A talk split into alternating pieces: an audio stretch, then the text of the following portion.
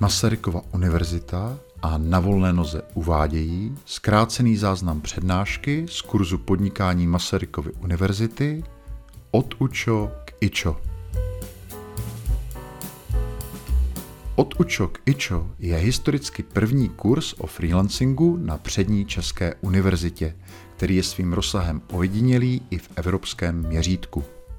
Struktura kurzu je inspirována knihou Na volné noze. Podnikejte jako profesionálové. V průběhu každého semestru čeká studenty 10 tematických přednášek v podání předních českých freelancerů, kteří mluví otevřeně také o své osobní cestě na volnou nohu. Tohle je jedna z nich.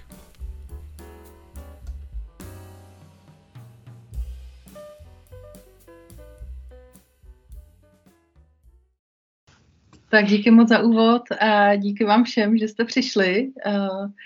Říkala jsem si, koho bude zajímat mít podnikání, když to bude víc jako o osobním marketingu, ale přišlo to docela hodně, takže to jsem moc ráda. Doufám, že vám to bude prospěšný. Já jsem, když jsem přemýšlela nad tím, co by vám bylo nejprospěšnější, tak jsem si vlastně vzpomínala co jsem řešila já, když jsem byla ve vašem věku. A musím říct, že když jsem byla ve vašem věku, tak jsem vlastně vůbec nevěděla o podnikání pořádně. Uh, měla jsem o podnikání takovou jenom úplně vágní představu, jakože podnikání to znamená továrna a 100 zaměstnanců a samozřejmě to je něco moc velkého a není to pro mě. Vlastně jsem vůbec tenkrát jako neznala takový ten koncept mikropodnikání, koncept nějakého freelancingu, koncept toho, že můžu znač, začít úplně od nuly a nechat to podnikání vyrůst.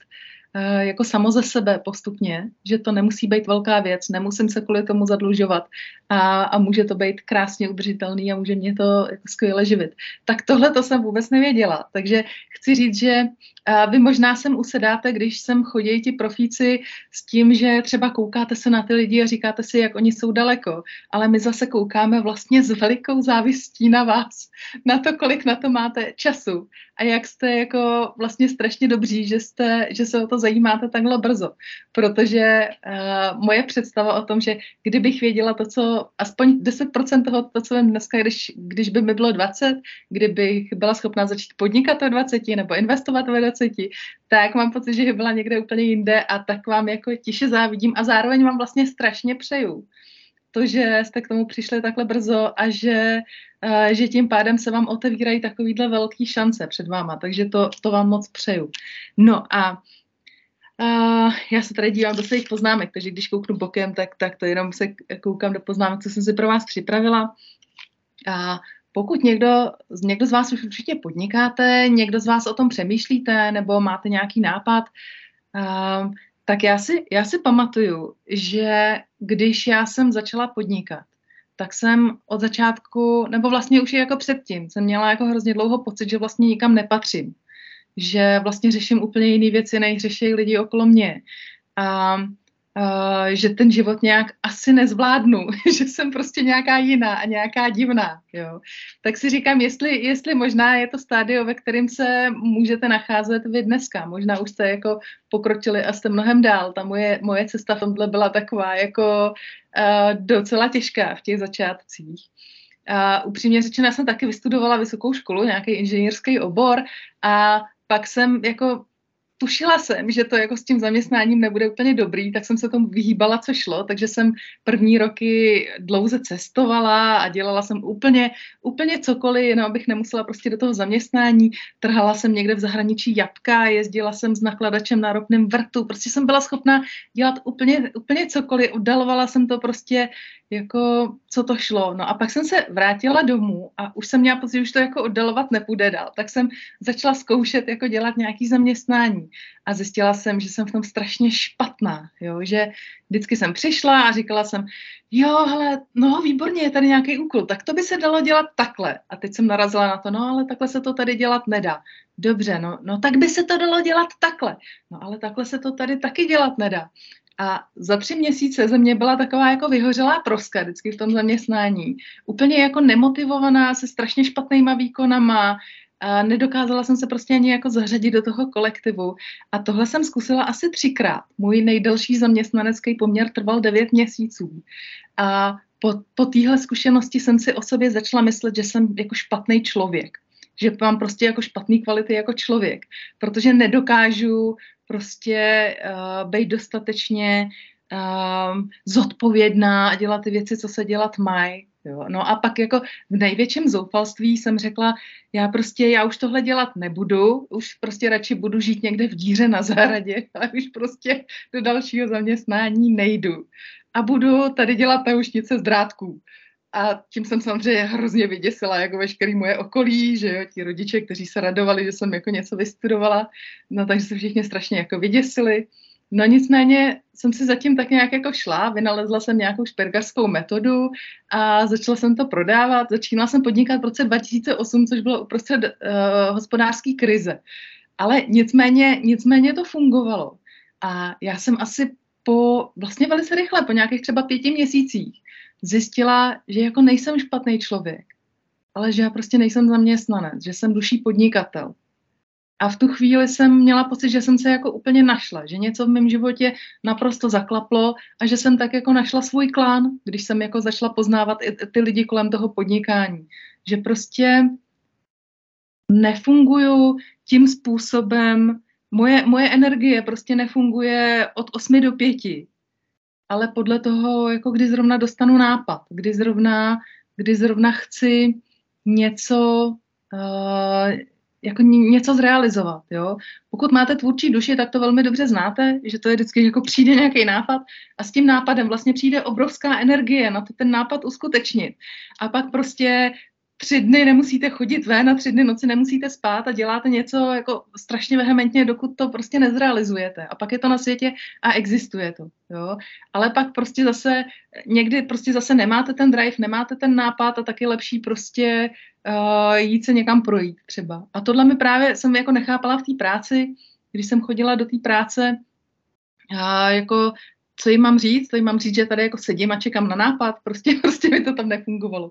Takže pro mě to bylo jako, byl obrovský objev, který jsem učila až někdy jako v 31, že jsem vlastně podnikatel a celý jsem se to učila úplně od nuly. A tenkrát nebyly žádný inkubátory, žádný kurzy podnikatelský, takže jsem šla takovou tou jako tvrdou cestou pokusů a omylů a, a myslím si, že jsem se to opravdu hodně naučila. No, a, takže tenkrát jsem začala vlastně vyrábět a prodávat šperky a po pár letech, co jsem tohle dělala, jsem, zjistila jsem hned záhy, že mám velkýho podnikatelského ducha a obchodní střevo, protože mě strašně bavilo obchodovat. A, a a, a po pár letech se ke mně jako ostatní lidi, co něco tvořili, začali chodit radit, jak to mají dělat. A z toho potom vznikly, vznikly podnikatelské kurzy, protože mě podnikání fascinovalo jako obor, zkoušela jsem podnikat i v různých dalších oborech a vždycky to fungovalo. Takže uh, podnikání prostě fascinuje, hrozně mě baví a uh, pokud mě nezastavíte, tak o něm budu mluvit klidně čtyři týdny. Uh, dobře, no, takže Jenom jsem chtěla ještě říct nějaký takový poznatky, který bych si bývala ráda sama sobě řekla, když jsem začínala podnikat. A to první věc, že podnikání není účetnictví. Já když jsem jako tenkrát zkoušela nahlížet do nějakých učebnic podnikání, tak to všechno bylo o tom, jako co a jak daně a jak papíry a jak jako takový ty organizační a účetní věci a mě prostě tohle hlava vůbec nebere. Já tímhle způsobem vůbec nefunguju. A já jsem si myslela, že když pokud to nepochopím, takže nemůžu podnikat.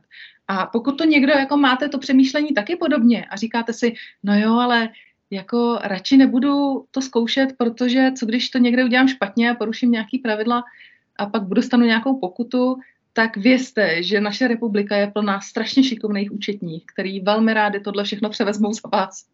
A, a vy se můžete věnovat tomu, o čem podnikání je. A to je, podnikání je o tom prostě přijít na něco, nějaký, nějaký produkt uh, nebo nějakou službu a najít dobrou strategii, jak ji lidem prodat a ideálně něco, co tak jako bude zlepšovat těm lidem život, potenciálně zlepšovat celý svět tím pádem. Takže o tom podnikání je. Takže k čemu vlastně ten marketing je? To je velmi dobrý pochopit trochu víc do hloubky tohle. Jo? Marketing budete potřebovat, když budete podnikat uh, ve dvou různých případech. V prvním případě to je ten pytel s dolarama nahoře, ten obrázek. A to tím chci říct, že marketing budete potřebovat ve chvíli, kdy budete potřebovat obhájit uh, nějakou cenu, která není úplně nejnižší. To znamená, že uh, když budete mít nějaký produkt nebo nějakou službu, tak se nebudete u toho zákazníka ucházet tím, že jste nejlevnější na trhu. Prostě nebudete nejlevnější. Ve chvíli, kdy nejste nejlevnější, tak musíte dělat marketing, abyste byli schopni to prodat. Jo? A troufám si říct, že asi většina z vás, kdo tady jste, a začnete nějak víc podnikat, tak tohle budete zažívat. Nebudete nejlevnější na trhu uh, a jednoduše z toho důvodu, že nejspíš Uh, prostě nebudete začínat podnikat tím, že si uděláte nějakou továrnu. Jo? Ty nejlevnější ceny na trhu si můžou dovolit dělat jenom prostě korporáty, které mají masový produkce něčeho, nebo prostě vyrábějí někde něco v Ázii jako za, za strašně nízké peníze. Takže si troufám odhadovat, že většina z nás bude potřebovat marketing minimálně z tohohle důvodu, že nebudeme nejlevnější na trhu. A ten další případ, kdy budeme potřebovat marketing, je když prodáváme produkt nebo službu, kterou, který lidi nepotřebují k přežití, jako úplně nutně k přežití. Což si troufám říct, že bude taky asi většina z nás. Jo? Jako pokud to není nějaký základní jídlo, základní bezpečnost, základní věci ke zdraví, tak, tak je to v takové té kategorii jako hele, bylo by hezký, jako bylo by to hezký, jako vím, že mi to jako zlepšilo život, ale pokud půjde do tuhýho, tak já to až tolik nepotřebuju. A vy právě potřebujete použít ten marketing k tomu, abyste lidem vysvětlili, jakým způsobem se zlepší jejich život, když si od vás ten váš produkt nebo službu koupí. A že jim to vlastně stojí za to uh, jenom jako nešetřit pořád dál na ten chleba, ale i pořídit si něco dalšího a to bude to, co, co budete právě nějak produkovat vy, ten produkt nebo služba. Uh, vy jste přišli na přednášku osobního marketingu a těch druhů marketingu je ale víc. Možná někteří z vás uh, potřebují jiný druh marketingu než osobní.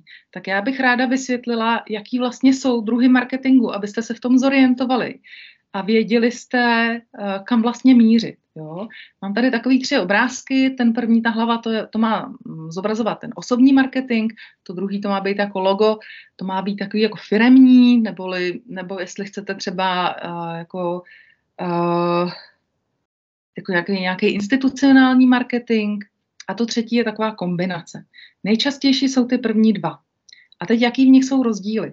Osobní marketing je marketing, kdy ten váš projekt prezentujete vlastní tváří, skrz vlastní osobu.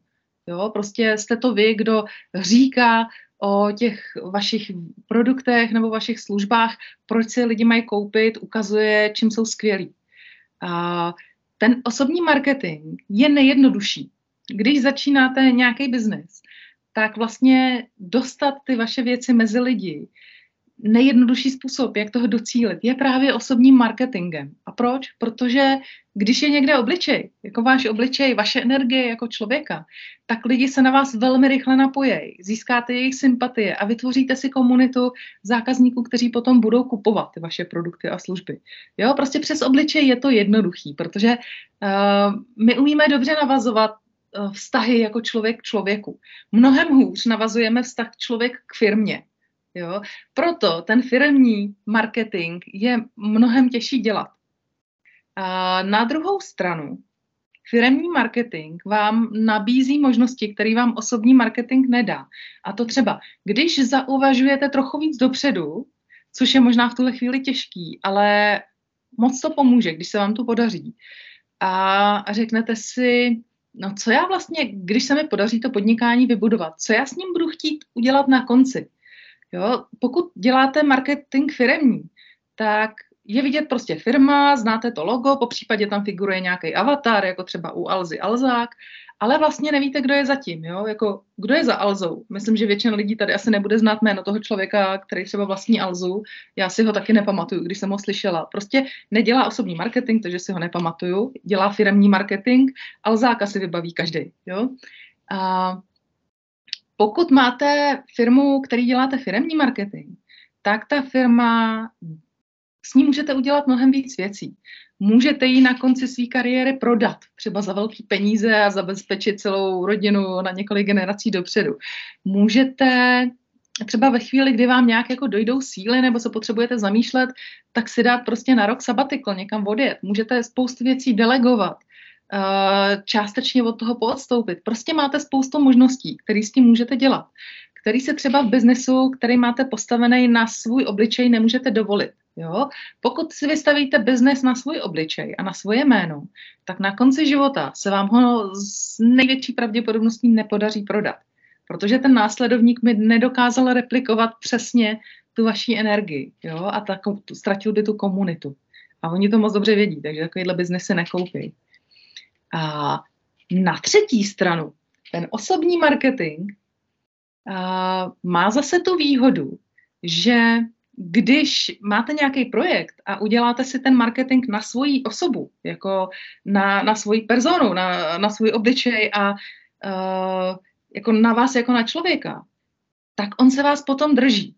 A v případě, že by třeba nějak jako špatně skončil ten váš podnikatelský projekt, což se děje velmi často, mně už se to stalo dvakrát, uh, jednou, jednou jsem byla na nule s objednávkama, když začal covid a po druhý jsem byla na nule s objednávkama, když začala válka. To je prostě, pokud prodáváte něco, co není nutný k životu, tak se vám tohle to prostě v krizích běžně může dít. Uh, nebo můžete vyhořet, říct si, hele, já chci dělat nějaký jiný projekt, no prostě dostanete lepší nápad, lepší, lepší nějakou příležitost, jo. V případě, že prostě ten první projekt uh, nějak jako se nepodaří, nebo, nebo prostě skončí, tak vy si tu jako expertnost a tu, to dobrý jméno nesete sebou. Jo, ve chvíli, kdy to dobrý jméno je na vaší osobě a na vašem obličeji, tak vy si ho můžete odníst sebou do dalšího projektu, anebo i kdybyste se chtěli nechat někde zaměstnat, tak prostě budete mít jméno. Jo, bude se o vás vědět, hele, tohle ten super člověk, který vybudoval tohle. Jo, takže už to, už to budete, budete mít potom mnohem jednodušší. Jo, takže to je zase, to se velmi hodí pro nějaký časy krize. Tak, ještě další. Rozdíl mezi tím, abyste věděli rozdíl mezi osobní značkou a osobním marketingem. Jo? A to jsou pojmy, které se můžou plíst, ale je důležité je neplíst. Osobní brand, nebo vlastně jako jakýkoliv brand, gro toho jako stanovování brandu je, že jste schopný si pojmenovat nějak duši vašeho projektu, nějakou jako osobnost vašeho projektu, tu hlavní vizi za tím projektem uh, USP, Unique Selling Point, hlavní prodejní argument. Proč to lidi kupují? Co je ten hlavní důvod? Proč lidi kupují vaše, uh, vaše produkty nebo služby? A zároveň jste schopný pojmenovat si nějak komunikační styl, Jo, jestli jste třeba jesenická značka, která vyrábí oblečení Vux, a, a dělají takový jako rebelský oblečení a mají takový jako nadrzlej styl komunikace a strašně vtipnej, anebo jestli jste banka, která komunikuje jako super korektně a na ten styl komunikační se pak nabaluje i ten vizuální styl. Jo? A takže tohle je, tohle je značka, že máte pojmenovaný tyhle důležité věci a určený nějaký styl. No a marketing je Jednoduše to, že o sobě a o svém projektu dáváte vědět do světa. K tomu používáte už tu značku, děláte to jako ve formě té značky, mluvíte o duši toho projektu, eh, komunikujete ten hlavní prodejní argument, proč se to zrovna ty vaše věci lidi mají kupovat, jak se jim zlepší život. A používáte ten komunikační styl, který jste si definujete v té značce. Jo, tak jenom abyste si nepletli tyhle dvě eh, věci, oni jdou tak jako za sebou, je zapotřebí projít si obě. Tak a co teda rozhodně osobní marketing není a velmi často si to lidi myslí, že je, tak to je takový to prsení se na Instagramu. Jo, tak v lidi, já když někde řeknu osobní marketing, tak lidi velmi často jako jdou úplně do kolen, začnou se strašně kroutit, jako ne, to bych nemohl, na to bych neměl, protože mají prostě otištěnou v hlavě takovou představu, že osobní marketing je takový to jako vystavování sama sebe, uh, focení sama sebe, focení toho, co jsem měla k obědu a odhalování jako nějakých intimností ze svého života. Jo? Já vám můžu říct, že myslím si, že jako osobní marketing v mém projektu je, je nastavený docela, že mám jako vysokou laťku. Uh, náš projekt jako získal spoustu ocenění, včetně ženy roku, uh, živnostníka roku brněnského, českého Goodwillu, máme prostě spoustu cen v tom projektu, je to všechno jakoby na mojí hlavu, na, můj, na mojí tvář. A a zároveň, a, a jsem člověk, který má obrovskou komunitu ve svém projektu, jo, ale zároveň jako osobní věci, stylu, kolik mám dětí, nebo kolikrát jsem vdaná, to prostě o mě lidi nevědí, jo, jako lidi, kteří mě prostě neznají nějak víc osobně a nejsou to mý kamarádi, tak tohle vůbec nevědí. Takže uh, to vám může dát představu o tom, jako jak se vlastně osobní marketing, jaký o sobě dává obrázek na ven, ale jak to vlastně vůbec nemusí být. Jo. Takže jak to teda vypadá, jak se vlastně vytváří ten osobní marketing? Když začnete uh, nějaký podnikatelský projekt, tak velmi brzo, když budete třeba v nějakém inkubátoru, někdo vám s tím bude pomáhat, tak vám řekne, hm, super, výborně, máš tady ten produkt nebo tuhle službu, no tak teď tomu musíš dělat marketing, takže udělej si sítě a budeš hezky postovat na sítě uh, o sobě a o tom, o tom tvém produktu nebo službě, jo. A no, tak se začnete učit něco o sítích a teďka zjistíte, aha, no, dobře, Facebook, Instagram, Twitter, LinkedIn, dobře, tak aby ta síť fungovala, tak tam musím něco dávat minimálně dvakrát týdně. A teď pozor, musí to být hodně lákavý, hodně kvalitní, aby na to lidi reagovali.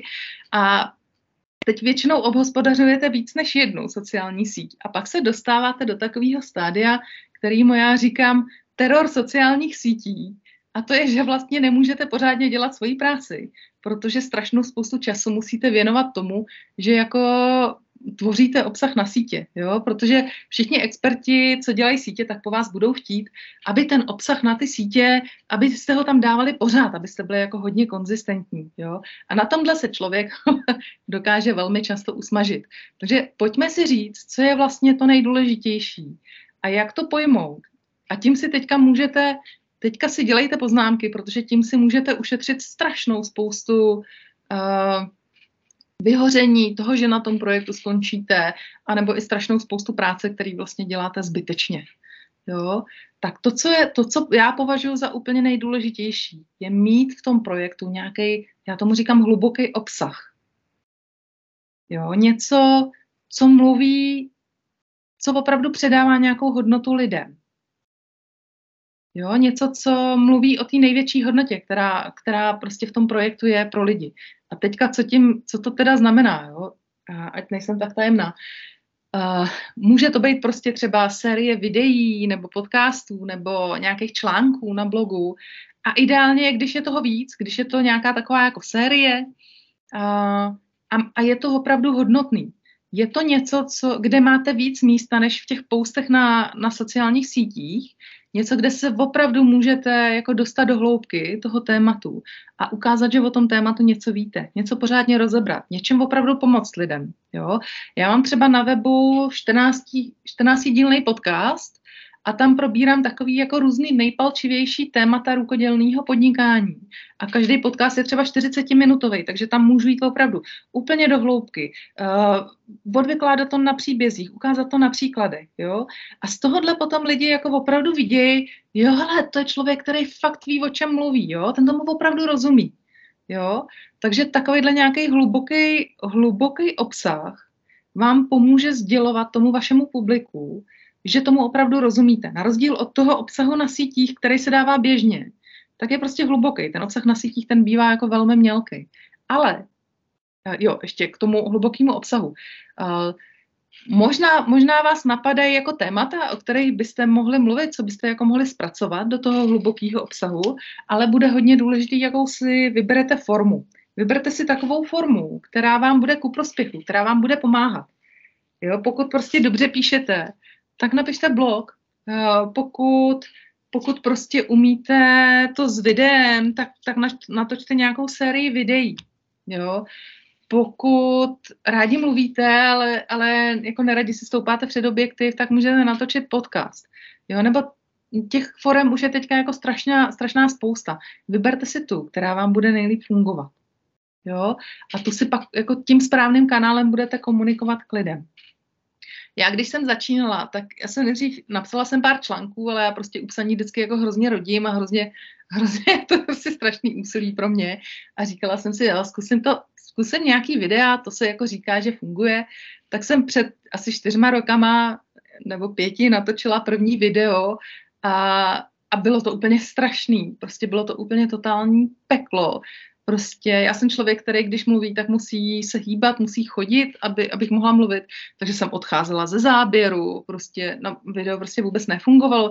Tak jsem si říkala, dobře, tak si udělám tady křížek, nakreslila jsem si fixkou křížek na zem, stoupneš si tady, nikam nepůjdeš, tak jsem zase začala říkat něco na tu kameru. No a jak jsem měla tu energii v sobě, která chtěla chodit, ale nešlo to, tak jsem se takhle jako začala kývat u toho, u toho mluvení na tu kameru. Vypadla jsem jako mentálně postižený člověk. No prostě to byl fakt jako jako velký porod se to trošku naučit s tou kamerou, ale postupem času jsem se třeba naučila pořit si nějakou točící židli, sedni si na židli, vem si do ruky nějakou fixku, tu žmoulej, tím bude odcházet ta energie a soustřed se na lidi prostě. Jo, a naučila jsem se tu, správ, ten, tu správnou formu, jako kterou to mám dělat. A pak jsem už těch videí měla dost a říkala jsem si, zkusím něco jednoduššího, zkusím podcast. A ve chvíli, kdy jsem zkusila podcast, tak jsem měla pocit, že jsem v nebi. Protože podcast je mnohem milosrdnější třeba než video. Uh, protože v podcastu nemusíte řešit masný vlasy, nemusíte tam uklízet tu, tu půlku pokoje za sebou, aby tam nebyl vidět nepořádek. Do toho zvuku se dá kamkoliv střihnout a není to vidět tak, jako když stříháte do videa. Je to prostě mnohem milosrdnější, takže díky tomu jsem třeba pak natočila těch 14 dílů toho podcastu. No a uh, takže vyberte si prostě formu, která, která vám bude fungovat. A potom ten hluboký obsah umístěte na nějaký svůj web. Je, je nesmírně důležitý, abyste tohleto, jako, to je takový jako vaše rodinný stříbro toho projektu, abyste to měli přímo u sebe. Jo? A co se pak, co pak můžete udělat, je, že vy z toho hlubokého obsahu pak můžete neuvěřitelně těžit pro ty sítě. Jo, představte si, že já mám třeba 14 kapitol nějakého podcastu, jedna má 40 minut, no, tak jsou hodiny a hodiny jako vyprávění nějakých mouder příběhů a podobně. Jo? Takže já z toho prostě můžu nasekat uh, 50 krátkých videí do Instagramu, prostě jenom třeba o jedné větě, uh, můžu z toho nakreslit x vtipů, můžu z toho udělat různý memy, můžu z toho udělat různý krátký články, jo. Jako je to obrovské množství obsahu, ze kterého pak jde těžit. A ten obsah není mělký, protože vychází z toho hlubokého obsahu. Jo? A zároveň vy prostě z těch svých sítí si odkazujete, ukážete tam tu krátkou verzi toho odkazu a odkazujete na ten hluboký obsah. Takže lidi se dostanou k vám na web, jednak úplně teda k vám, nejenom na tu síť, ale až jako k vám, na ten web. A dostanou se k tomu hlubokému obsahu. A tam mají šanci si říct, jo, hele, tenhle člověk fakt ví, o čem mluví. Jo, protože tam se s váma se dostanou pak do té hloubky a to je nesmírně důležitý. Takže tohle vy takhle můžete krásně jako vysílat k lidem a zároveň k tomu hlubokému obsahu jednak k němu chodí ty vaši zákazníci, chodí k němu lidi, kteří se potom stávají vaší komunitou, ale taky se na to chodí dívat různý jiní experti, když o vás někdo někde něco řekne a oni si chtějí jako, no tak já si půjdu čeknout toho člověka, jestli jako za něco stojí a neblábolí prostě jenom nějakou vatu, tak se jdou podívat k vám a vy tam máte ten hluboký hluboký obsah, poslechnou si jeden podcast a řeknou si, hm, dobrý, super, ten člověk ví, o čem mluví. Jo? A taky se tam chodí dívat média, když už jako se vám podaří skontaktovat nějaký médium, tak oni si jako začnou googlit, začnou si rešeršovat, kdo vlastně jste a vy budete určitě chtít, aby se oni dostali co nejdřív k tomu hlubokému obsahu, nejenom k nějakým mělkým postům. Jo?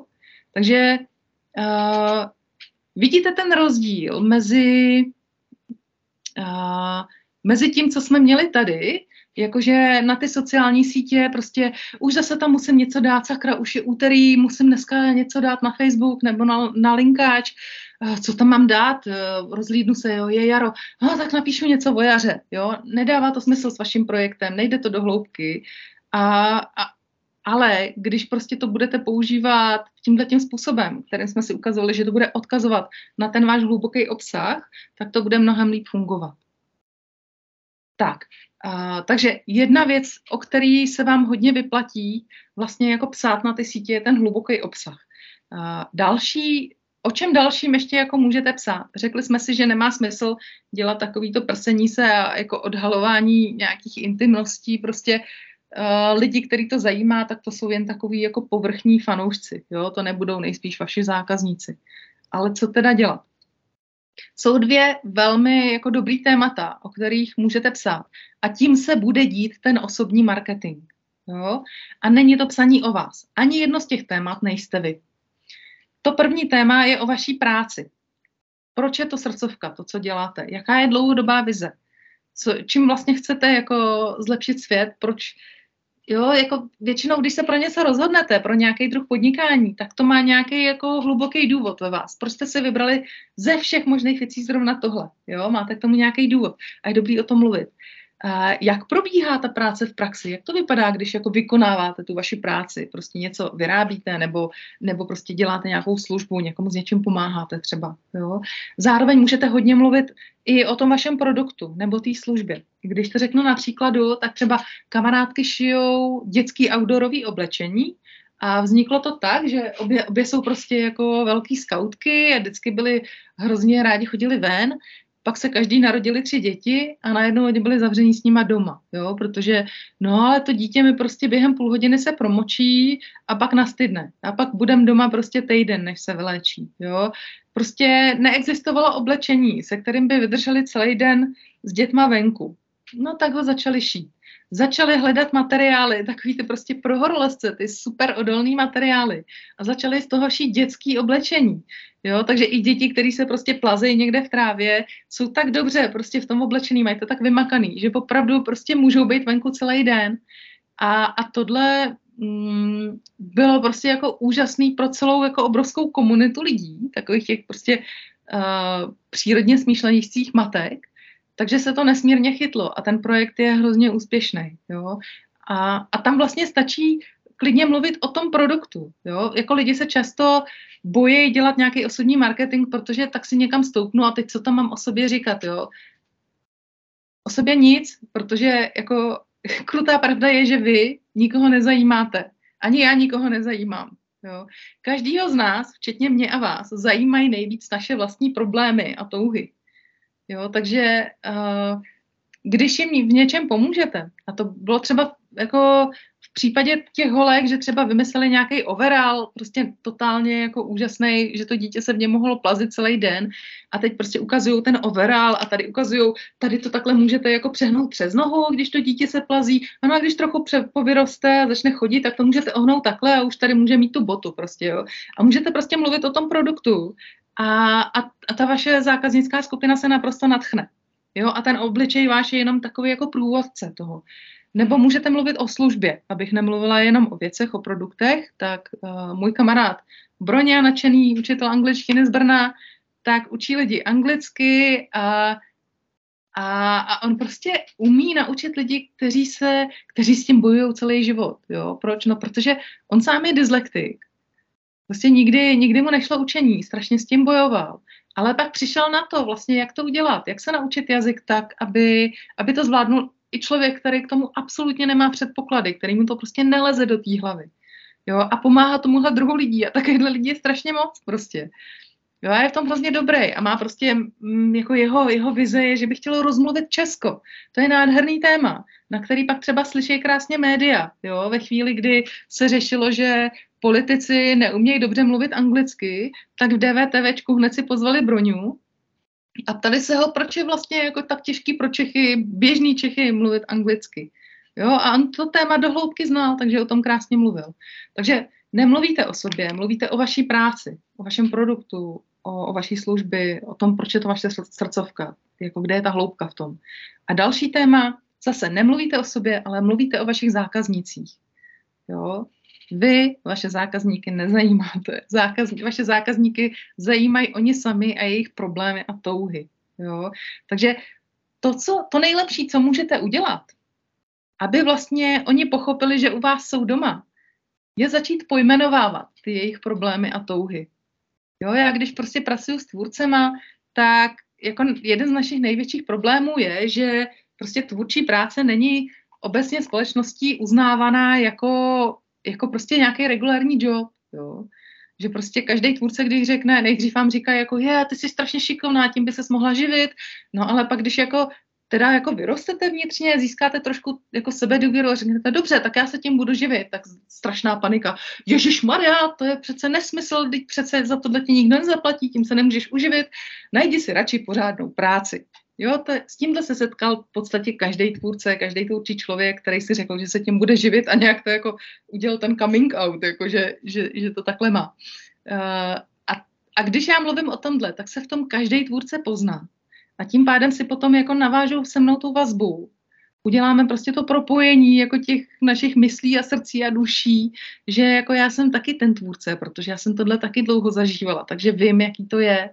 Jo, a to propojení s tím zákazníkem je velmi důležitý. Jakmile zákazník vám věří a ví, že vy jste prostě přišli na něco, co on teďka v tuhle chvíli řeší, tak, mm, tak máte prostě jeho důvěru. Jo? A ta důvěra to je to nejcennější, co můžete mít od toho zákazníka. No a potom můžete popisovat, jak konkrétně se těm vašim zákazníkům zlepší život, když začnou ty vaše produkty a služby používat. Jo, jakože třeba u těch holek s tím uh, outdoorovým oblečením, tak tam, tam prostě můžou ukazovat na těch sítích jako fakt, hele, velká rodina, ale stejně, konečně, pořádný vejlet.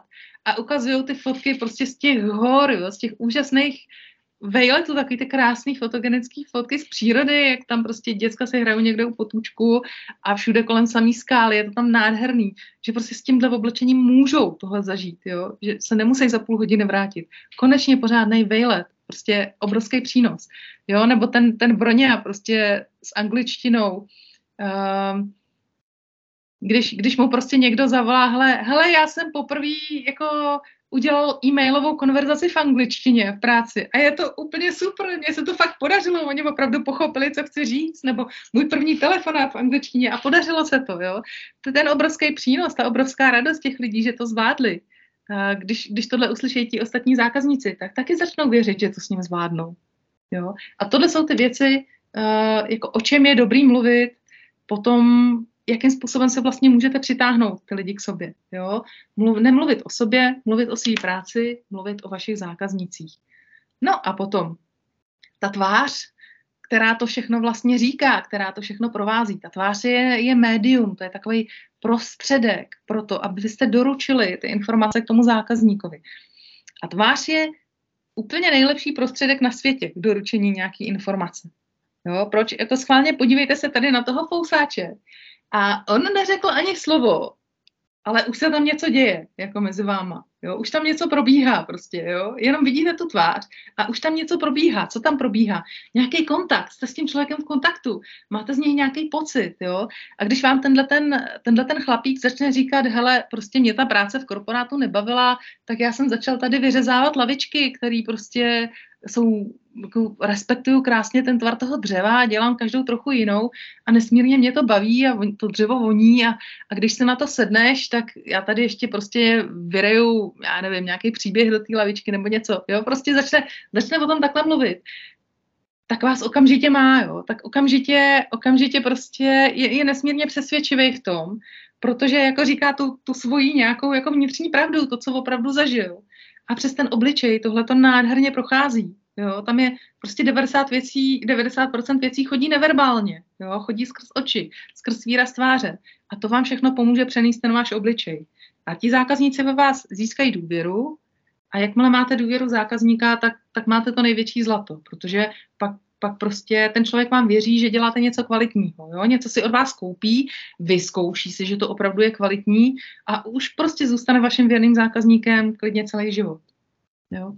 No a lidi často říkají jako prostě osobní marketing. Co teda mám říkat? Jak se mám tvářit? Jak, do čeho se mám teda jako formovat? Jo? A já si myslím, že je úplně nejlepší prostě jako říkat pravdu, jako být opravdu v kontaktu s nějakou tou vlastní opravdovostí, s tím, proč děláte to, co děláte. Jo, když prostě ze srdce vykládáte mm, s tím nadšením o tom, proč jste se rozhodli pro tenhle projekt a co tomu všechno dáváte a, a jakou, jakou stopu to ve světě nechává, tak je v tom ta hloubka, jo? to vaše prostě, to, to vaše proč, proč jste se pro to rozhodli a teď to vnášíte do toho světa, tak to prostě strhne jako obrovské množství lidí, protože to je, hmm, to je nepřenositelný. Tohle to fakt, tohleto jako továrna nikdy nedokáže udělat. Tak a teďka, možná eh, jste ve fázi, kdy vás nikdo nezná, jo, a chcete vůbec jako začít s nějakým osobním marketingem. A a říkáte si, a jak to mám teda vlastně jako udělat? Jak mám začít? Tak já mám tady pro vás takových pár bodů, jak si myslím, že byste mohli začít, jak by vám to mohlo fungovat. Jo? A to první je ten hluboký obsah, o kterém jsem mluvila. Zkusit si namyslet, co je vlastně hluboký obsah ve vašem projektu. Jo? Zkusit se tak nějak jako zahloubat do sebe, opravdu si najít to, proč jsem se rozhodla zrovna pro tohle. Jo? A teď já nehledám odpověď ve stylu, protože já chci konečně jako prožívat svobodu, chci si vydělat nějaký peníze, chci si jako jít svou cestou. To je váš důvod, proč podnikáte. Ale proč byste si vybrali zrovna to konkrétní téma? Jo, protože celý život je to téma, který se vám třeba v životě nějak vrací, jo, nebo prostě vám to připadá důležitý, tahle ta věc. A proč vám připadá důležitá? Jo, co, co to může jako ve světě změnit? Jo, jako šáhnout si tedy na to, najít si, najít si to, proč jste si vybrali jako zrovna ten obor, který děláte a umět o tom mluvit. Umět mluvit o těch proměnách, který děláte mm, pomocí té své práce. Jo, vytvořit si nějaký ten hluboký obsah. To je tady to, o čem jsme mluvili, prostě něko, několika dílný seriál něčeho, co, o, v, čem, v čem je ukrytý to, takový ten poklad toho vašeho podnikání, v čem je to gro. Mluvíte o těch nejdůležitějších věcech a z toho pak můžete čerpat na všechny ty možné sítě a podobně. Další věc, mm, kterou bych vám určitě ráda doporučila, tak uh, najít si jiný lidi, kteří podnikají. Já, když jsem začínala podnikat, tak mě to trvalo několik let, než jsem se s tím nějak jako zžila. Jo, protože jsem podnikala jako v uvozovkách sama a neměla jsem kolem sebe jiný podnikatele. Za prvý jsem vlastně musela pořád obhajovat jako před ostatním okolním světem, že je to moje volba a že je to správná volba, pro co jsem se rozhodla. A za druhý jsem to musela obhajovat i před sebou. Jo? Jako když uh, nemáte kolem sebe žádný podnikatele, tak pak máte pocit, že jste jako takový mimozemšťan. Tak pak můžete začít mít pocit, že ten podnikatelský projekt, ta věc, na kterou myslíte, že to je jen taková jako divná věc ve vaší hlavě. Jo, že vlastně ostatní všichni se tváří, že takovouhle divnou věc v hlavě nemají, tak já radši o tom jako nebudu tak moc mluvit. A když se pak snažíte trošku přizpůsobit tomu svýmu okolí, aby oni vás jako líp přijímali, tak ta divná věc ve vaší hlavě začne mizet trošku, začne tak jako průhlednět. A ten váš projekt se začne ztrácet, začnete s ním jako ztrácet kontakt. Začnete ztrácet to, proč je to pro vás tak důležitý, jo, a pak to je, to je pak těžký, protože ztrácíte sami sebe, pak se většinou necítíte dobře. Takže co já jsem si říkala, že by mě určitě moc pomohlo, kdybych začínala podnikat, tak by bylo uh, seznámit se s jinýma lidma, kteří podnikají hned na začátku. Jo? A klidně v rámci různých komunit, jako je třeba na Volné noze Roberta Vlacha, nebo uh, pro ženy platforma Business and Professional Women Česká republika, jakýkoliv inkubátory podnikatelský. Jo. V Brně je prostě kolem Impact Hubu spousta inkubátorů, kolem JICu, jeho moravského inovačního centra taky. Dneska, dneska je toho hrozně moc. Spousta různých mastermindových skupin. Jo. Začala bych, klidně bych si prošla různýma programama, a tam nazbíráte různý lidi, skamarádíte se s lidma. A ty podnikatelský kamarádi, to je, to je strašně jako zajímavý druh lidí. Jo? To jsou kamarádi, který jako jinde v životě mít nebudete, protože se s nima potkáte na takový úrovni, na kterých se jako s jinýma lidma nepotkáváte. Jo? A, a je to hrozně fajn, protože mít tyhle lidi kolem sebe. To znamená, že jako klidně můžete říkat nějaký svoje cíle, které můžou ostatním lidem připadat úplně nesmyslný. A tyhle ty podnikatelský kamarádi si u vás prostě nebudou myslet, že jste blázen. Takže to je hrozně příjemný mít kolem sebe takovýhle lidi. No ale vraťme se k osobnímu marketingu. Ten networking je nesmírně důležitý i pro osobní marketing, jo? protože čím víc lidí vyznáte, čím víc lidí zná vás, tak veškeré možnosti se prostě násobějí. Jo, vy uh, něco potřebujete, uh, nebo někdo, někdo hledá vás, doporučí vás, nebo něko, něco hledáte, nějakou službu, tak vám doporučí někdo uh, nějakýho freelancera, se kterým byl třeba strašně spokojený. Jo? Je to prostě mnohem jednodušší takovouhle skupinu podnikatelů ostatních kolem sebe mít, než ji nemít. Takže velmi doporučuji do něčeho se postupně zapojovat a nazbírat si ten svůj kruh podnikatelských přátel.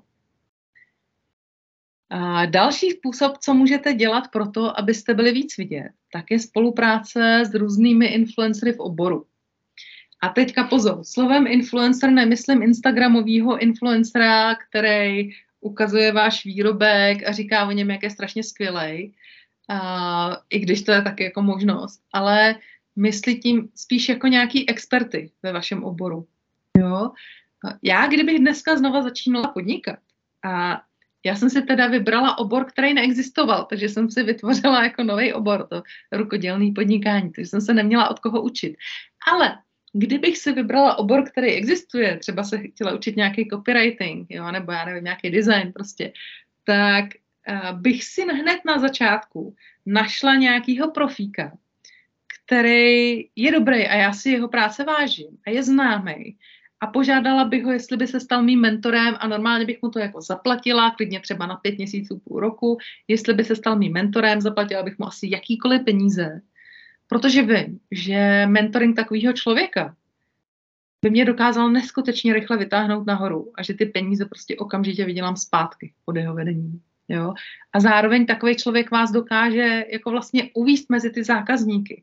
Uh, dokáže, dokáže vám jako moc jako velice pomoct uh, prostě dostat se do povědomí ostatních lidí a, a začít získávat různé zakázky. Další způsob je, že můžete spolupracovat s influencerama, uh, kteří jsou profíci a to, co pro vás můžou udělat, je, že, vás, že vám pomůžou být vidět ve smyslu třeba pozvou vás tady na tu konferenci mluvit o tom tématu, jo, nebo prostě něco, nebo, nebo zveřejně nějaký váš článek někde ve své komunitě, která je třeba veliká. Ale pozor na to. Pokud chcete takhle vlastně spolupracovat s nějakým influencerem, tak takový člověk, pokud je influencer, já, už, já to vím, protože jsem teďka jako už nějakou dobu influencerem ve svém vlastním oboru.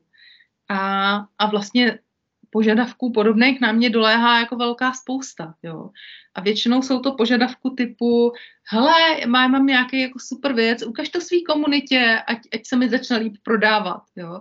Ale vlastně jenom jakoby po mně něco chtějí, protože mám komunitu, ale nic za to nenabízej. A teď nemluvím jako ve smyslu peně, peněžním, jo. Pokud chcete spolupracovat takhle s nějakým influencerem, tak je uh, to, co vám v tom nejvíc pomůže, je, když vymyslíte ně, něco, čím budete tomu influencerovi užiteční.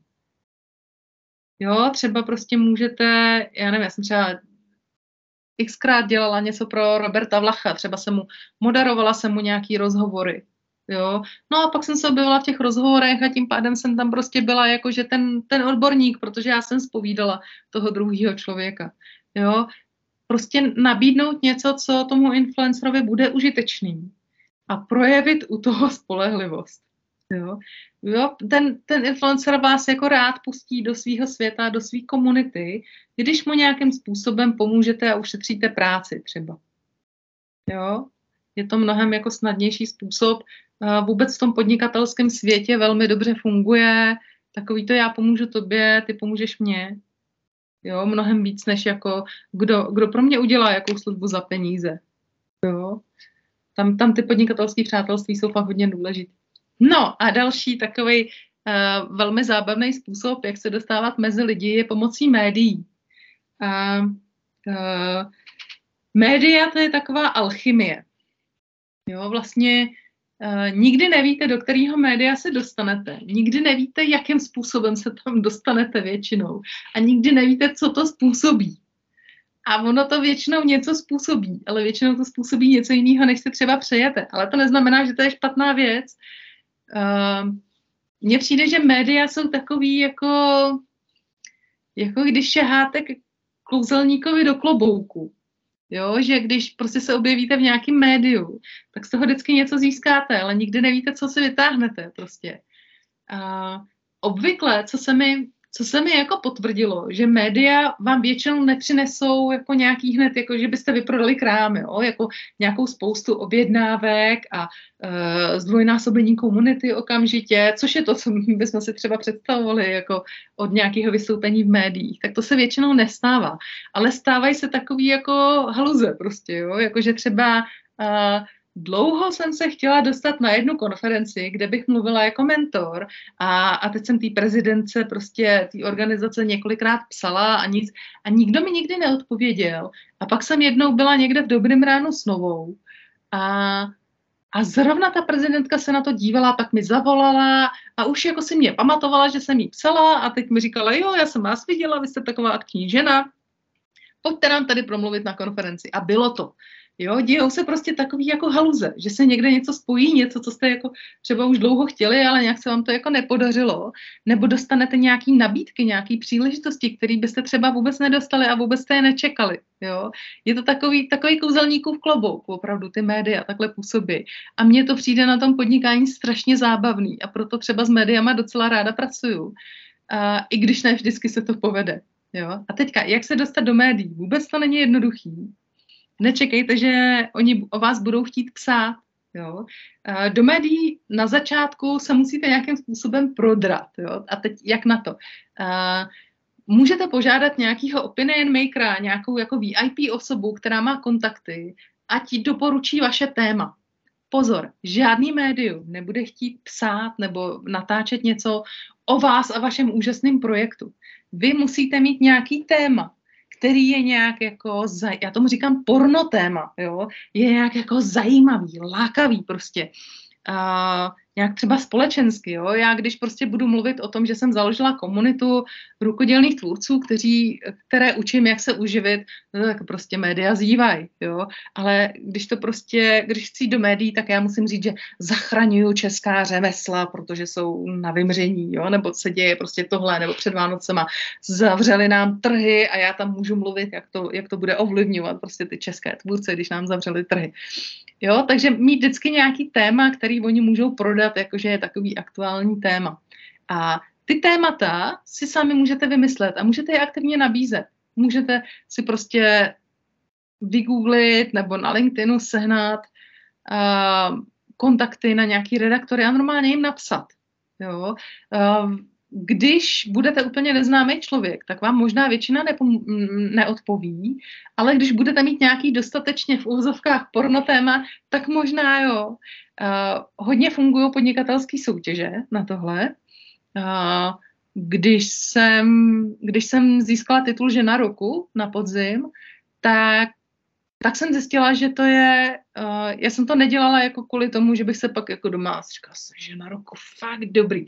Já jsem to prostě používala jako nástroj a kvůli tomu jsem do té soutěže šla, protože uh, když pak jako někam napíšu a řeknu, hele, mám tohle téma a jsem, jako teďka jsem byla zvolená ženou roku, tak oni jako zatraceně chtějí chtěj prostě vědět, jako co si žena roku myslí tady o tom jo, protože to je vlastně jako velmi dobře můžou prodat potom v těch médiích. A, a tímhle způsobem se mi pak třeba podařilo dostat do DVTVčka, prostě do nějakých jako když prostě už máte nějaký ten titul, tak to je jako klíč prostě, který vám otvírá dveře. Takže ty podnikatelské soutěže v tomhle výborně fungují. Jo, takže doporučuju. No, ale musíte se smířit s tím, že ne vždycky ne vždycky ty mediální výstupy udělají to, co si představujete. Jo? Já jsem před nějakýma asi dvouma nebo třema rokama uh, získala titul živnostníka roku v jeho moravském kraji a pro mě to byla tenkrát jako první soutěž velká věc, prostě strašně jsem to prožívala, jako vůbec jsem jako netušila, že to vyhraju a, a, a prostě to pro mě byla taková obrovská věc. A pak se mnou dělali rozhovor hospodářský noviny a já jsem říkala, Ježíš, úžasný, já budu mít článek o hospodářkách. A tak jsem se na to těšila, že jsem prostě jela autem na pumpu, abych si tam ty noviny koupila. A říkala jsem si, dám to všude, prostě na web, všude dám ten svůj článek, co mám v hospodářkách. A dopadlo to takhle. Eh, byl článek tady s tou fotkou a u toho byl nadpis Hadice ze strážnice porazili softwarový gigant z Brna jak se tohle jako dá, jde dohromady s rukodělným podnikáním, tak to je, jde dohromady tak, že v té soutěži není jenom živnostní kroku, ale zároveň i firma roku a to je tady ten pán vedle mě, ten starší pán, to je pán z Gumexu, který vyhrál tu firmu roku. A, no a hospodářky mnohem radši mluví o firmách než o živnostnících, takže napsali ten článek vlastně hadice ze strážnice, tím pádem jakože ta firma Gumex porazili softwarový gigant z Brna, jo, takže a já jsem tam, já tam prostě jako vypadám jako nějaká asistentka, která drží tomu pánovi diplom, jo, takže celý článek byl o tom pánovi z Gumexu a až dole někde byla jako nějaká jedna větička, že Goliášová která učí rukodělný kurzy, ještě to tam bylo špatně napsaný, ne, že učí podnikání, ale kurzy, tak vyhrála toho živnostníka roku, jo. Takže takhle, takhle jako dopadl třeba můj první článek, na který já jsem se jako strašně těšila a myslela jsem si, jako, jako, jak, co z toho nevytěžím, jo. Takže opravdu uh, média to je to je taková velikánská loterie, ze který, která se určitě vyplatí, protože po každý z toho něco vypadne a často velmi něco překvapivého, ale občas z toho vypadnou i takovýhle, my tomu říkáme, když se nějaký článek nepovede, tak na základě tohohle zážitku tomu říkáme hadice, jo, třeba, ale měla jsem rozhovor tady do tohohle časopisu, ale asi z toho zase budou hadice, jo, takže nepovedený článek. Stává se nezaletněte se toho. Na článku obecně nebo na nějakých mediálních výstupech jsou důležitý uh, tři věci. Nadpis, vaše fotka a pak odkaz na nějaký váš web, jméno vašeho projektu. Jo? A, a mezi tím často jako může být napsáno spousta různých blábolů, včetně gramatických chyb a podobně, ale to, to lidi všechno zapomenou, důležitá je ta fotka, nadpis a potom ten odkaz na ten váš projekt. Tak, no a k tomu, abyste byli schopní nějak prezentovat sebe, dělat nějaký osobní marketing, potřebujete se do jisté míry umět zbavit ostychu. Protože potřebujete se umět trochu prezentovat někde jako na veřejnosti. Jo.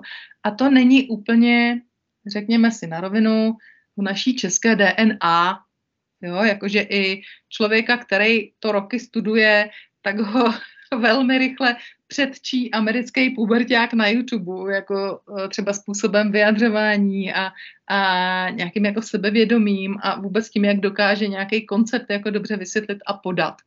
Jo? Takže jakým způsobem se můžete posunout k tomu, že budete líp mluvit, e, líp se vyjadřovat, líp budete schopní prostě předávat nějaké myšlenky. Tak to, co třeba já mám vyzkoušený, tak kurzy rétoriky, v Brně jsem kdysi absolvovala asi dva nějaký jako docela dlouhodobý kurzy rétoriky, bylo to super. Improvizační divadlo. Improvizační divadlo je výborný na takovou tu konfrontaci s mojí vlastní trapností, kterou budete velmi často zažívat, když budete někde veřejně cokoliv prezentovat. Jo? To vždycky něco někde odprezentujete a pak si řeknete, ježiš, já jsem tam říkala koniny, a ježiš, já jsem neřekla tohle, a ježiš, to bylo, jo, a jako přijde na vás jako ta obrovská vlna té vlastní trapnosti, jak se to jako nezvládli. A na tohle natrénovat jako to zvládání té trapnosti, on se tak jako až tak rychle nebudete zlepšovat v tom, vlastním projevu, ale poměrně dobře se můžete zlepšovat v tom, že vám to začne být jedno, ta trapnost. A na tohle je výborný to improvizační divadlo, jo, protože uh, většina z nás prostě improvizovat neumí a když na to přijde, tak vůbec nevíme, co máme říct. A pak řekneme něco strašně trapného. Takže tam se s tím jako setkáváte velmi často a dokážete se na tom v takovém jako bezpečném prostředí jako rychle otrkat. Strašně fajn jsou různý podnikatelské soutěže. Jo. Ono tam prostě nejde o nic. Tam fakt nejde o nic, když nevyhrajete nějakou soutěž, absolutně nejde o nic. Ale vy si na tom můžete krásně trénovat prezentaci vašeho projektu. Můžete si na tom trénovat, co je vlastně důležitý pro tu porotu, co poslouchá, na co oni re, jako dobře reagovali. Co jsem řekla blbě, kde jsem je jako uspávala prostě. Jo? A když, já jsem třeba, dlouho jsme měli takovou mastermindovou skupinu, a, a my jsme ty prezentace spolu jako různě trénovali, jo. Třeba když jsem šla na nějakou soutěž, tak já jsem si udělala nějakou prezentaci a teď se jim to jako ukazovala a, a ty holky byly bezvadný, protože oni mi to natírali úplně jako bez, uh, bez jakýchkoliv servítků, jo. Prostě a nuda, usínám, hrůza, prostě to tam vůbec neříkej, jo. Takže to, to jako nesmírně pomůže, když máte i nějaký mm, jako lidi kolem sebe, který, se kterými tu přípravu třeba můžete jako společně nějak trénovat, jo. Třeba můžete soutěžit každý v jiný kategorii, ale vlastně nejde o tu výhru. Nejde, nejde vlastně o nic jiného v té soutěži, než si to jako vyzkoušet a zkusit, co kde fungovalo. Jo? No a potom velmi dobře funguje něco, čemu já říkám aktivní vystavování se prezentačnímu stresu. Na prezentování vždycky jako tam obrovskou roli hraje to. Ne, že byste nebyli schopní se naučit jako něco říct, to my jsme jako se umíme naučit. My víme, co máme říct. Ale uh, to dostat se po ten tlak a po ten stres, že já mám něco říkat, když na mě koukají lidi, to je prostě strašný tlak. Jo? A ten tlak vzniká i ve chvílích, kdy vlastně vůbec o nic nejde. A já jsem si říkala, uh, dám tomu tři roky a vlezu na každý pódium, kam mě někdo pozve a, a vlastně jako potkejvu úplně všechno, kde, kde se můžu nějak jako exponovat, abych si trochu zmírnila prostě ten vnitřní stres z toho, jo, a abych se naučila takové ty různé věci kolem toho. Takže Uh, prostě když někde na nějakém česko-německém festivalu kam přijede prostě 50 českých lidí a 100, 100 německých důchodců, odreci, potřebovali odrecitovat báseň v Němčině, tak jsem se přihlásila, přestože neumím německy. A, ale a prostě s, s manželem, který německy umí, tak mi jako řekli, jak to mám vyslovovat. Já jsem to plus minus naučila a četla jsem to tam z papíru. Jo. Ale a, tam vlastně nejde vůbec o ten výkon. Těm lidem je to jako celkem jedno. Ale jde tam o to, jako vnitřní drama. Protože kdykoliv máte někde jako naživo vystupovat, tak prožíváte obrovský vnitřní drama. Jo, najednou v tu, chvíli, v tu chvíli je to pro vás obrovská věc, strašně důležitá, toho, jestli někde selžete, neselžete, kdy už to přijde, jak se na to máte připravit, jak to máte přežít, jo, obrovský drama. I když je to prostě pro pár důchodců a vlastně o nic nejde, jo. Takže, eh, takže jsem si dala takovýhle jako quest, že jsem že jsem asi tři roky prostě po každý, když mi někdo říkal, nebo někdo říkal, hele, potřebujeme člověka, který tady tohleto uvede, tak jsem se prostě okamžitě přihlásila a odvedla jsem řadu velmi asi i podprůměrných výkonů. Ale to, co jsem se na tom naučila, tak bylo jako vlastně seznámit se s tím procesem toho stresu, že vím, jako kdy ten stres nastupuje, jak to probíhá, jak se mám chovat, když jsem v tom stresu a jak vlastně velmi rychle ten stres opadne a jak si pak tu situaci mám zanalizovat a něco se na tom naučit. A druhá věc, co je úplně úžasný tady na tom, že se naučíte spoustu takových jako různých technikálí, jo, jakože když přijdete někam na pódium, tak jako na koho vlastně máte koukat, když mluvíte? Máte ten mikrofon držet takhle nebo takhle, jako, jako před sebou nebo na pusu natočený? Uh, jak, jak, jako, co máte dělat, když vám prostě do očí svítí světlo? Jo, takovýhle jako technické věci, nebo když s někým mluvíte, máte stát jako k němu čelem, nebo máte stát jako k publiku čelem a na něj se jenom otočit hlavu. Takovýhle technické věci, protože když, jde, když pak o něco opravdu jde, tak to většinou zvrtáte na těch technikálích, který nemáte natrénovaný. Jo? Takže na těch, na těch málo důležitých věcech se dají skvěle natrénovat tyhle technikály a to zvládání stresu. Takže to bych vám velmi doporučila. To je, to je takový jako velký výstup z komfortní zóny, ale můžete se u toho strašně moc naučit. No a ještě, eh, co určitě vám velmi pomůže, když se naučíte prezentovat ten svůj projekt. Jo? Jako říct to důležitý o svém projektu a teď říct to tak, aby to lidi zajímalo. To znamená, prostě, jako když se na mě podíváte a, a já vám řeknu, jako mm, na, naše firma vyvinula službu, uh, díky který, uh, která, která vám pomůže uh, vylepšit všechny vaše procesy tak vám to vlastně jako nic neřekne, jo, tak vám to proteče jedním uchem tam a druhým uchem ven prostě, jo, protože mluvím marketerštinou, jenom takovou jako, nebo firemštinou, jo, takovou tou firemní řečí, kterou každý prostě a absolutně v nás nenechává, nenechává žádný, žádný nějaký pocitový stopy, jo, ale když vám řeknu, hele, my jsme vynalezli takový úplně úžasný způsob, jak, uh, jak, jak si ušetřit hodinu denně práci, Jo? A děláme to tak, že, že na to jsme vymysleli takovýhle postup. Jo? A, a teď vám to třeba ukážu na tom, jak pracuji já. Tak najednou to vidíte jako na živém člověku, na nějakém příkladu a, a začne vás to zajímat. Jo? Takže učit se prezentovat takovým způsobem, aby to lidi opravdu zajímalo, jo? aby to nebylo kožený, aby to nebylo korporátní, ale aby to bylo od srdce a bylo to uh, tím způsobem, jako bylo to řečený tak, aby to lidi chtěli poslouchat. A zároveň tu prezentaci se vlastně natrénovat v různých dílkách. Jo, jakože třeba kamarád mě nechá mluvit o mém projektu 10 minut, tak říkám 10 minut o tom, jak jsem z toho nadšená, jo, jako co se, jsme všechno vynalezli, jak to pomáhá lidem, jak se nám v tom daří a podobně. A, a, a vlastně podobně to být schopný říct klidně před nějakou porotou třeba, jo, a nepřejít prostě do té marketerštiny nebo firmštiny.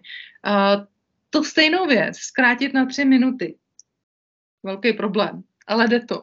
Jo, tu stejnou věc zkrátit na minutu. To už je, to už je uh, jako vyšší dívčí, ale prezentace do minuty, to je věc, která se vlastně používá nejvíc.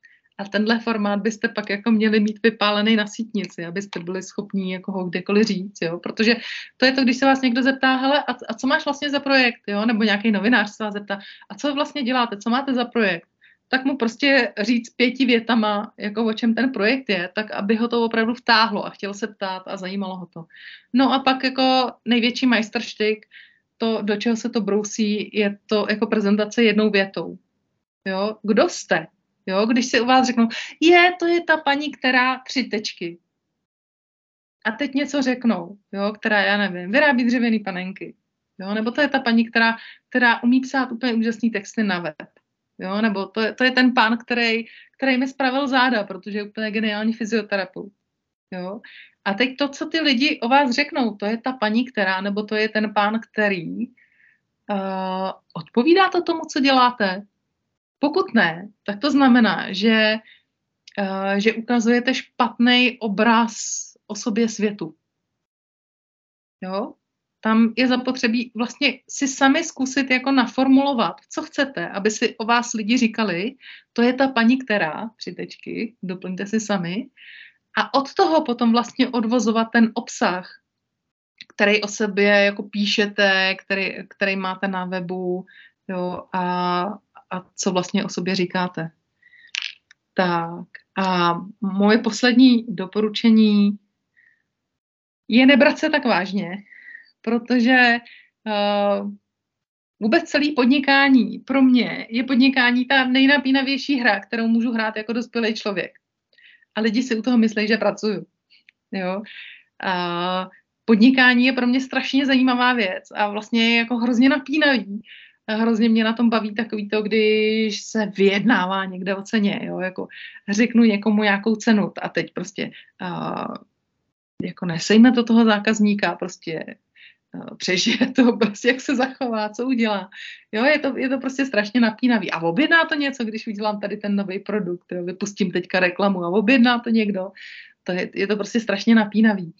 A čím víc vážně se berete, jakože teď mi na tom závisí život a, a když tady řeknu něco špatně, tak si o mě všichni budou myslet, že jsem úplný loser, tak tím budete kamenější. Budete se do toho málo pouštět, budete to málo umět a nebudete působit opravdově. Jo? Je, lepší, je lepší prostě uh, říkat věci tak, jak jsou, včetně různých přeřeků, chyb, ale prostě od srdce, od toho, Jo, pokud prostě začínáte podnikat v nějakém vašem projektu, tak vždycky, když, když začnete mít pocit, že jde jako moc do tuhýho, tak se vraťte k tomu srdcovým momentu, kde jste jako začínali, proč to děláte. A, a ve chvíli, kdy to začnete brát víc jako takovou hru, svojí, jako, no, tak podnikání přece je o tom něco zkoušet pořád, jo. Pořád něco, děláte nějaký produkty nebo služby, každou chvilku jiný, prostě každý čtvrt roku máte nějakou jinou kolekci nebo nějakou jinou nabídku a furt to vlastně zkoušíte na ty lidi, jestli to přijmou nebo ne. A, a půlka se toho běžně nepovede, to je prostě normální proces. A čím víc jako to vezmete, aha, tohle se nepovedlo, hm, tak pojďme zjistit proč, co ty lidi říkají a spíš k tomu mít takový jako zkoumavý přístup, jako aha, a proč tohle funguje, aha, a proč tohle nefunguje, než takový to jako, jo, teď se mi to povedlo, jsem fakt jako dobrá, nebo teď se mi to nepovedlo, jsem úplně loser, končí můj život, prostě tak, tak, uh, jo, když budete mít takhle příliš vážný přístup, tak, tak to podnikání moc dlouho nevydržíte, ale když to budete brát víc jako formou hry, tak, tak můžete být fakt dobrý tak můžete být fakt dobrý, protože vás nebudou kosit ty selhání a neúspěchy, které vlastně vůbec selhání a neúspěchy nejsou v podnikání. A tak. Jak mám propagovat něco, co není konkrétní produkt, co je služba, která je abstraktní, třeba jako překlad textu? Mm-hmm. Uh, já bych mluvila o tom, co se stane tomu zákazníkovi, když to dostane. Jo? Když Překlad textu to byl? Mhm, dobře. Takže co způsobí dobře přeložený text? Jo, co způsobí dobře přeložený text? Eh, tomu, komu o to jde, třeba tomu, kdo vydává tu knížku. Jo, způsobí to, že, že zákazník vlastně vůbec nebude třeba řešit, že ta knížka je přeložena. Prostě se ponoří do děje a celý to jako schlamstné a bude to strašně doporučovat všem ostatním. Jo? Jako překládat tak, že to vlastně vypadá, jako kdyby to jako zůstalo v originále, jo? nebo prostě zkusit si na tom pojmenovat, co ten, kdo to zadává, tu práci, ten, kdo to platí. Jo? Vždycky hledáte řešení na problém toho, kdo vytahuje ty peníze a platí, po případě rozhoduje o tom, jestli se ta služba objedná nebo ne. Tak jako, jakou bolest jemu léčíte? Jo? Co on získá tím, že bude dobrý překlad třeba té knihy anebo nějakého odborného textu? Jo?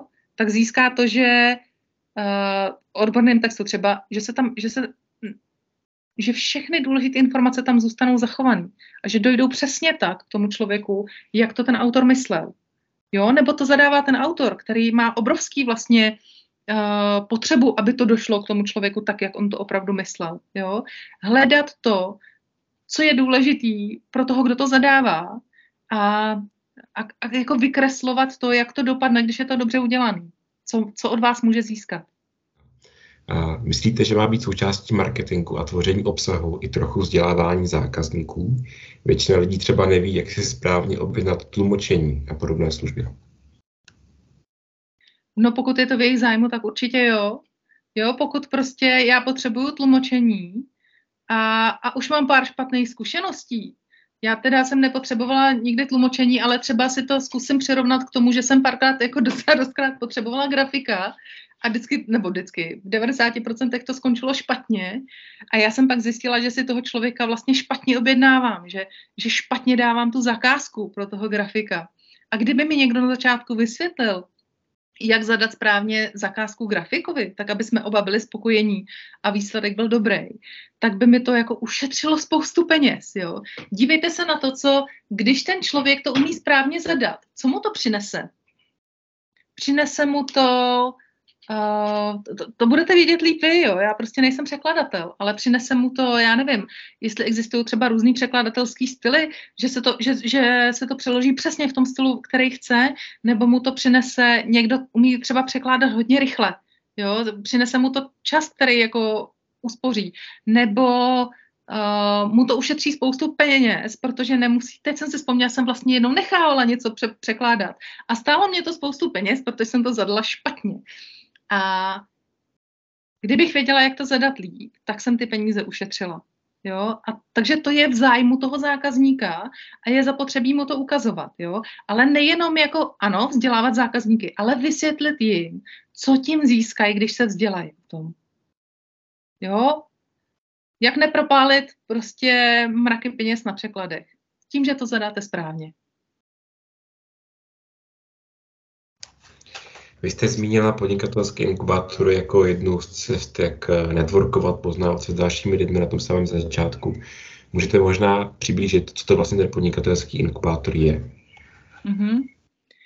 Tak to jsou různé programy uh, různých mm, center, který učí podnikání, jako třeba v Brně máme Impact Hub, uh, máme tam jeho České inovační centrum a oni když se jim podíváte do programů, tak oni velmi často vypisují různé programy pro začínající podnikatele.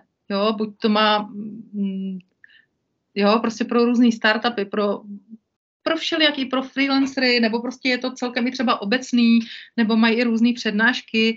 Uh, já jsem takovýhle jako věcí absolvovala X, má to úplně různý jména, jo, nemusí se to jmenovat inkubátor, ale je to prostě nějaký jako vzdělávací systém, většinou to trvá třeba pár týdnů aspoň, aby to prošlo nějakým jako základním procesem, jako jak se začíná podnikání a naučilo to toho člověka. Tam se spoustu věcí dozvíte a zároveň poznáte profíky nebo profíky prostě podnikatele z jiných různých oborů. A to je nesmírně přínosný. No.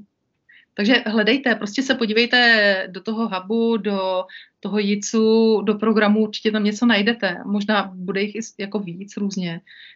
Často stojí za to i se přihlásit do nějakého celorepublikového někde. Hledejte. Já bych se možná ještě dovolil odkázat i na Centrum pro transfer technologií Masarykovy univerzity. Měli jsme tady na Kikofu uh, zástupkyni centra a vlastně ta výzva, kterou dávala, tak by se taky dala považovat za takový inkubátor. A myslím, že je pravidelná, takže pokud budete sledovat jejich web, tak, uh, tak se dostanete možná ke spoustě dalších inkubátorů a příležitostí. Hmm. Dokážete nějak vyjádřit, jaký osobní marketing pro podnikání? Například u vás, kdybyste byla, kdybyste osobní marketing nepraktikovala? Já, kdybych nepraktikovala osobní marketing, tak se asi neuživím. Nikdo mě nezná. Nejsem tady s váma dneska. A, a asi bych se neuživila, protože by za mnou nepřišla ta komunita těch potenciálních zákazníků. Jo, já se vlastně živím tím, že prodávám hlavně online kurzy vzdělávací pro ty rukodělní Eh, tvůrce. Teď už v tom projektu mám, já nevím, asi devět, možná deset online kurzů. A kdyby prostě lidi o mě nevěděli, že jsem člověk, který tomuhle tématu rozumí, než kvůli třeba jako člověk, který vlastně vytvořil největší jako projekt na tohle v České republice, tak prostě za mnou nepřijdou. No, to je jednoduchý. Máte nějaký tip na to, jak eh, dostat eh, na své sociální sítě uživatele, pokud se nejedná eh, o tvrdě algoritmizovanou síť, jako je například TikTok? No, jak dostat na sociální síť uživatele? No tak to záleží na tom, co je to za sociální síť. Uh, buďte užiteční, buďte lidem užiteční, snažte se tam dávat obsah, který je pro lidi užitečný. A pokud je to síť typu Facebook, která v podstatě už váš obsah skoro nikomu neukáže, tak tam je zapotřebí dát opravdu jako pěkný, užitečný obsah a podpořit to třeba ještě reklamou. Jo, na, na ten začátek jako nabrání té komunity, na Instagramu to třeba není tolik zapotřebí, ten, ten ještě takový dost propustný, že to jako ukáže spoustě lidem bez toho, aniž byste to museli platit, ale třeba, třeba na Facebooku uh, už je to docela jako hodně zazděný. No, a ten TikTok, já, já TikTok moc jako neznám, takže to vám o to, o to moc jako nepovím. Ale jako na většině sítí funguje to buďte užiteční, buďte užiteční, anebo mm, jako můžete být hodně zábavní, což by se vám třeba jako ve vaší profesi taky mohlo jako uh, mohlo hodit. Pokud je vás hodně překladatelů, tak záleží na tom třeba, jaký žánry překládáte, jaký, jaký formáty, jako jaký věci, ale pokud tam jsou lidi, který prostě, kterým budete sympatičtí, když budete vtipní, tak tam můžete dávat různý překladatelský šplechty a tak. A oni si vás zařadí do té kategorie prostě uh, jako člověk, který rozumí humoru a takovýhle člověka chci, aby to přeložil, jo, nebo mm, prostě hledejte, co se líbí vašim zákazníkům, no. Je důležité mít prostě dobrý obsah který se bude líbit těm zákazníkům. A, uh, a pokud to je na nějaký síti typu Facebook, tak už se to prostě musí podporovat reklamou. Jo? A to se dělá tak, že prostě uh, vyhazujete ty příspěvky a když vidíte, že nějaký z nich je jako docela úspěšný, že na to lidi koukají, tak ten podpoříte tou reklamou, protože tím se to ještě jakoby zlepší. Podporovat reklamou nějaký příspěvek, který má jeden like a nikomu se nelíbí v podstatě, tak, tak to je, to je trochu škoda peněz. Jo? Možná, možná tápete trochu nad tím obsahem, tak jestli ještě máme čas, já tady koukám, že asi ještě jo, tak vám můžu říct třeba příklad. Co jsem nedělala s překladatelkou, ale dělala jsem to, možná si z toho něco vezmete, nějak si to třeba trošku přeformátujete na sebe. Jo? Dělala jsem to s holkou, co takovou jednou američankou, co měla projekt. Uh, ona byla za A spisovatelka, psala, a za B ilustrátorka, takový multitalent a, a měla vydaný vlastní komiks. Jo? A chtěla dělat sítě, aby přilákala komunitu. A po té komunitě chtěla tři věci. Chtěla, aby se prodával ten její komiks, chtěla, aby si lidi objednávali ty její ilustrace a chtěla, aby si ji objednávali jako ghostwritera. To znamená, oni mají nějaký téma a ona jim to vlastně se píše do té knihy. Jo? Takže takovýhle, takovýhle témata chtěla. Tak jsme hledali, hledali jsme obsah, který jí tohleto umožní. A vymysleli jsme tři kategorie. A ještě jsme chtěli, aby to mělo takový virální charakter, aby si to lidi jako rádi sdíleli. Jo? Tak jsme vymysleli na ty ilustrace, uh, že bude dělat ilustrace obálek známých knih, knih, které už vyšly a jsou známý, ale ona nakreslí vlastní verzi a lidi budou hádat, co je to za román jo, třeba prostě Den Trifidů, jo, a ona nakreslí vlastní obrázek, verzi a lidi budou hádat, co to je, tohle prostě lidi mají rádi. A na tom se ale zároveň krásně ukáže jako ta její schopnost, ty hezké ilustrace. A pak byla schopnost pracovat s textem, a ona měla takový jako velmi vtipný vždycky vyústění všeho, jo? Ona měla tak jako hezky vtipně prostě pracovat s textem. Tak jsme vymysleli kategorii I fixed it, spravila jsem to a tam jsme zase dali obsah, že třeba známý romány, které už vyšly a mají nějaký tragický konec, že ona to jenom pár větama, který změní, jako změní nějaký happy end, jo. A úplně tak jako dřevně, klidně, že si otevře prostě třeba Harryho Pottera, sedmý díl na té stránce, kde Harry Potterovi prostě zabijou tu sovu jeho, tu jeho Hedviku, jo. A že tam prostě jenom v těch místech, kde je prostě a a Hedvika klesla ke dnu a její hruď přestala hýbat a Harry ucítil, že se mu svírá kolem srdce železná pěst, takže tam prostě dá jako nějaký papírky jenom přesto, ať je vidět, že to je předělaný a tam bude napsaný Aliviate ukázal Harry hůlkou na na sovu a, a sova, její hrudník se opět vzedmul a nespokojeně zakřičela, že takhle se s ní zacházet nemá, jo, prostě happy end. A, takže to, tohle jsme vymysleli, že, že to by se taky mohlo jako líbit lidem. A zároveň ona vlastně na to může ukázat to, co je na ní jako nejlepší, ten vtip, který ona umí jako vymyslet, jo.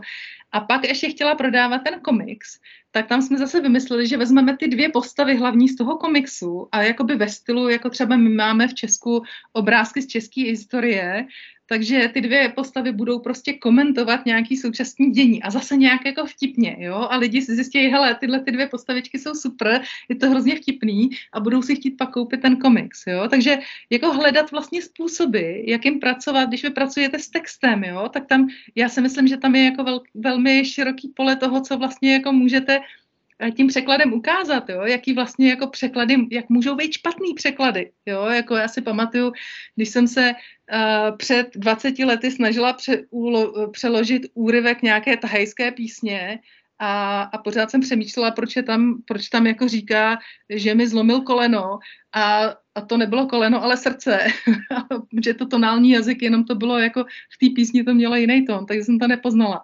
Jo, takže takovýhle různý jako překladatelský prostě šplechty, to prostě může být docela jako zajímavý pro lidi, no. Pokud neděláte nějaký úplně odborný texty, tam zase bych to vzala třeba trošku jiným způsobem.